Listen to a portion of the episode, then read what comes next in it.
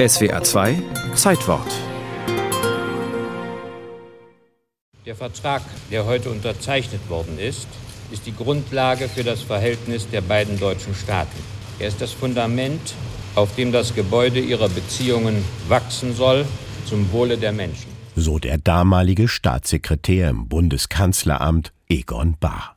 Für den Sozialdemokraten war der einundzwanzigster Dezember neunzehnhundertzweiundsiebzig ein historisches Datum.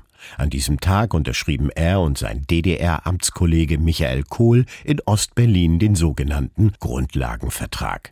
Das Abkommen zwischen der Bundesrepublik Deutschland und der D D R sollte zu einem Wendepunkt für beide deutsche Staaten werden, vor allem was die Normalisierung ihrer Beziehung betraf, so Michael Kohl seinerzeit vor der internationalen Presse. Es kann gewährleisten, dass die beiden Staaten unbeschadet ihrer gegensätzlichen Gesellschaftsordnung künftig als gute Nachbarn in Frieden miteinander leben. In einer Präambel, zehn Artikeln und einem umfangreichen Geflecht an Begleitdokumenten bekundeten die Vertragspartner die friedliche Koexistenz beider deutscher Staaten.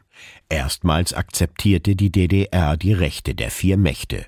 Die Bundesrepublik wurde als legitimer Vertreter Westberlins anerkannt.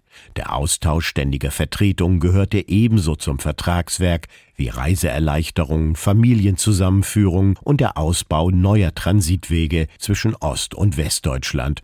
Die D D R begrüßte zwar den Inhalt des Vertrages, fürchtete aber zugleich seine Folgen.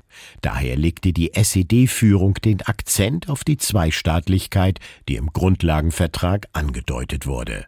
Der Staatsratsvorsitzende Erich Honecker vor der Volkskammer der D D R. Das Vertragswerk mit der B R D enthält die Anerkennung der Unverletzlichkeit der Grenzen und die völkerrechtliche Anerkennung der Deutschen Demokratischen Republik als eines souveränen, unabhängigen Staates. In der Bundesrepublik führte der Grundlagenvertrag zu heftigen innenpolitischen Auseinandersetzungen.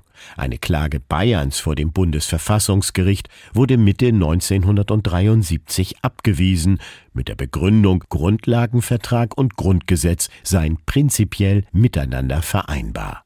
Für die C D U begründete Oppositionschef Rainer Barzel im Bundestag die ablehnende Haltung seiner Fraktion. Dieser Vertrag legitimiert ein Unrechtssystem und eine unmenschliche Grenze mit Tötungsanlagen. Wir können dies nicht mitmachen, denn das erschwert den Kampf der Demokraten für die Sache der Freiheit in Deutschland und in Europa. Wir lehnen diesen Vertrag ab.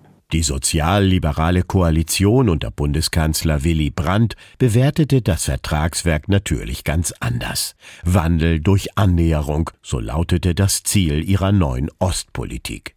Dennoch blieb der Grundlagenvertrag ein Provisorium, so lange, wie Willy Brandt im Dezember neunzehnhundertzweiundsiebzig hervorhob, bis das Fernziel deutsche Einheit erreicht werde. Zum ersten Mal werden Millionen von Menschen auf beiden Seiten der Grenze unmittelbar jene Erleichterungen zuteil, um die so lange vergeblich gerungen wurde.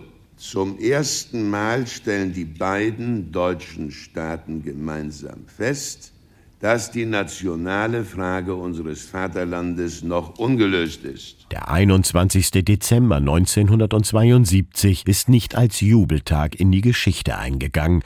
Dennoch leitete die Unterzeichnung des Grundlagenvertrags eine neue Entwicklung in der deutschen Nachkriegsgeschichte ein. Eine Entwicklung, deren überraschendes Ende mit dem Fall der Mauer neunzehnhundertneunundachtzig niemand voraussah.